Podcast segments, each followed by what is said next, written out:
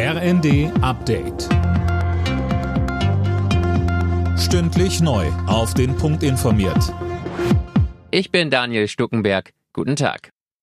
Das Atommachtwort von Kanzler Scholz findet bei der FDP Beifall. Die Grünen wollen nur zähneknirschend der Laufzeitverlängerung der letzten drei AKW in Deutschland zustimmen.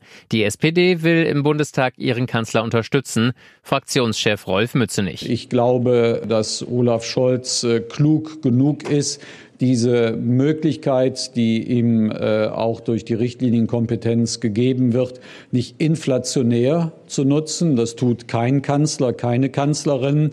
Aber in bestimmten Momenten, wo die Menschen in Deutschland Sicherheit erwarten, muss der Bundeskanzler auch eine solche Entscheidung treffen.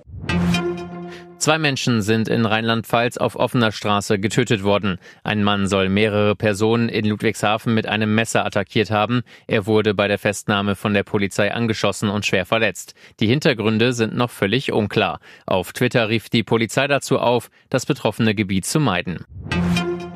Nach tagelangen Diskussionen ist der Chef des Bundesamtes für die IT-Sicherheit Schönbohm von seinem Posten abberufen worden. Innenministerin Faeser hat ihm die Ausübung der Dienstgeschäfte per sofort untersagt.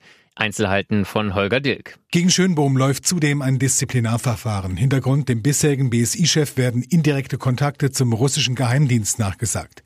Es geht dabei um einen Verein zur Cybersicherheit, den Schönbohm selbst mitgegründet hatte und dessen jetziger Präsident enge Kontakte nach Moskau pflegt. Offenbar sah das Ministerium darin eine Gefahr, denn das BSI mit Schönbohm an der Spitze warnt seit Beginn des Ukraine-Kriegs vor Cyberattacken aus Russland.